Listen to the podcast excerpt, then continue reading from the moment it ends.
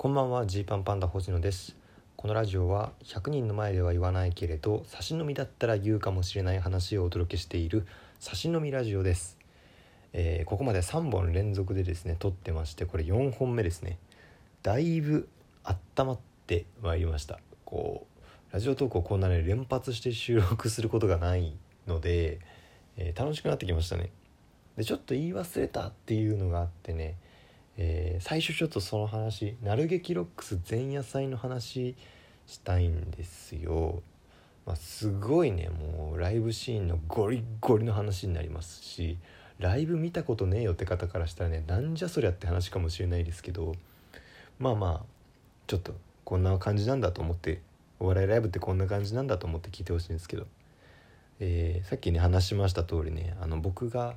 まあ、電卓でね、えレモンを演奏するっていうのがあったんです。でまあすごい中途半端な出来で 終わったんですけどまあまあなんか面白い感じに、えー先輩たちのおかげでまとめてもらったりとかしてで、まあ、このライブがねもう舞台上がずっと名店しっぱなしで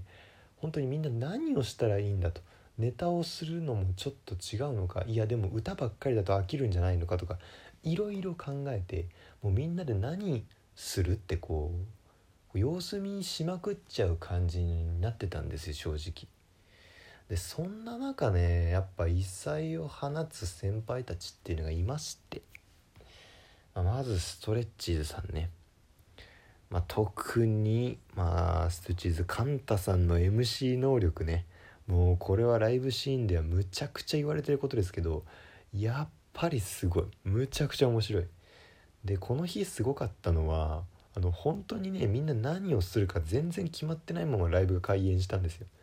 でどうすんのみたいになったけどとりあえずもう誰か舞台上にいてくれた方がいいんじゃないかみたいなことになって、えー途中からですねカンタさんがですね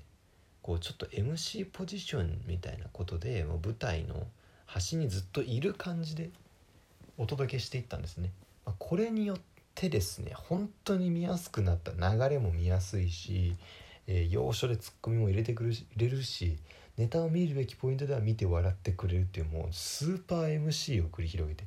で他の方々もこう続いてまあみんな面白いんですけどね、まあ、結局やっぱちょっとカンタさんの引っ張る力がすごかったなっていう風に僕からは見えて。でしかもそれですごいのがみんながねこうそれぞれ、えーネタなり、えー特技なり持ってきてどうすりゃいいんだって混乱してるところ、えーストレッチーズさんはですね企画を持ってきたんです。みんなでこういうゲームやりたいなと思って考えてきたんだよねっていうのをもう開演直前に言っててすごいなその察する力と。このライブがどんな方向に進むかというのをある程度予想した上で最後にはまあみんなでねこう盛り上がるために一個の企画をやった方が面白いんじゃないかっていうことをもう先読みしてですねみんなネタとかね特技個々のものを持ってきている中ストレッチーさんだけ自分たちのネタとかじゃなくてもう企画のゲームを1個持ってきてたと。これ素晴らしいですよね。うん。でだからライブの構成的にも残り時間でゲームをやりましょうみたいなことが決まってて。でこれが何だったかっていうと、えー宇多田ヒカル選手権というのでまあ宇多田ヒカルさんのね「あのファーストラブって曲まああの有名な曲ですけどあの曲の最初の「あの最後のキスは」のこの「さ」の部分だけみんなで歌いましてで、まあ、歌いましてそこだけねこうマイク通して歌って誰が一番宇多田ヒカルっぽくできるかっていうほんとそれだけなんですけど。これがすごい。みんな盛り上がるし分かりやすいし全員出られるしすごいんです。でしかもねどうやらこの企画というのが前にもこの K プロ系列のライブでやったことがあるらしくて僕ちょっと知らなかったですけどその時のねディフェンディングチャンピオンがあのストレッチーズのね福島さんだったんですね。ボケの福島さんがディフェンディングチャンピオンだったと。でね僕はずっとおかしいなと思ってたんですよ。そのね「なる劇ロックス前夜祭」というライブがあって最初1時間ぐらいですよ。福島さんねもうずっと楽屋でね何にもしないでただ座ってたんですよ。いやいや福島さんとえだないいんすかそれで？みたいなちょっと僕も逆に福島さん大丈夫？みたいな感じでいたんですけどカンタさんは舞台上にずっといるしみたいな。ストレッチーズが揃うことがないわけですよ。舞台上でも舞台裏でも。ね。でそのままさあもうライブ後半1時間20分ぐらいしてきたらおもむろに福島さんがねこう立ち上がってねなんかいろいろ準備始めるんですよ。ちっちゃい小道具のトロフィーみたいなものをなんかポケットに忍ばせたりとかして何してんのかなと思ったらね。宇多田ヒカル選手権っていう風にカンタさんが舞台上で始めていやーねそういうわけでこうこうこういう企画でしてちょっと実はね前回王者がいるんですよ。呼んでみましょう。前回王者みたいに呼んだらそのタイミングで福島さんがその日初登場。一回も出ないでそのタイミングで出て、えー、ディフェンディングチャンピオンのちっちゃいトロフィー見せてこう受けを取ってね。でちょっと一回聞いてみましょう。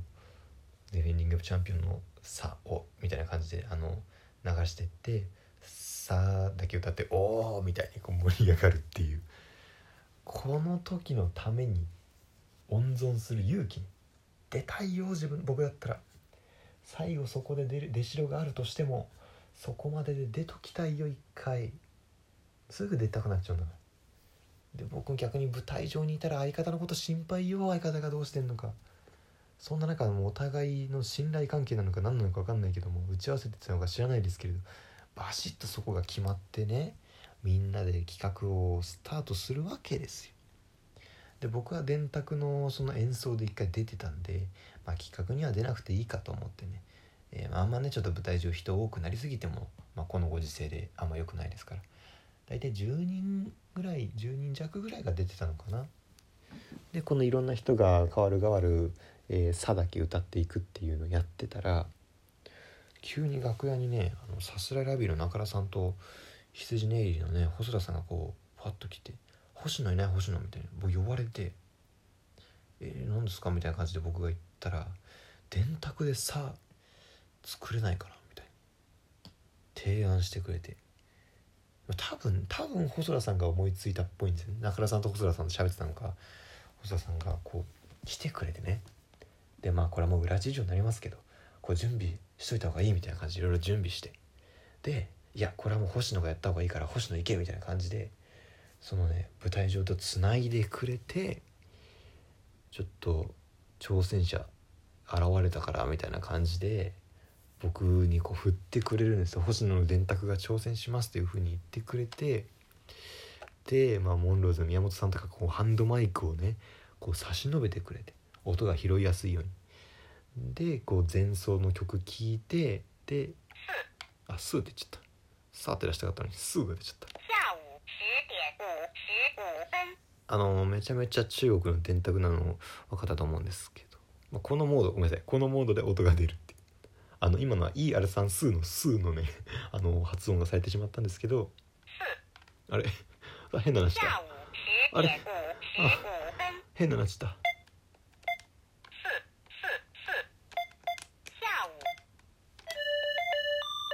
あなんかなんか始まっちゃった。できない。助けてください皆さん。ああなんか始まっちゃった。音出るモードがあるんですけどなんか音出るモードがうまくできなくてなんか割と中国語が暴走してます。本当に説明書見たいけど中国語で書いてあるからこれ。日付を言われました今。日付ですね多分えー、あ時刻か。時刻を言われまして。あこれだ。これです。ようやく出ました。ごめんなさい。いっぱい中国語聞いてもらう時間になっちゃった。あの「さいごの」の「さ」の音が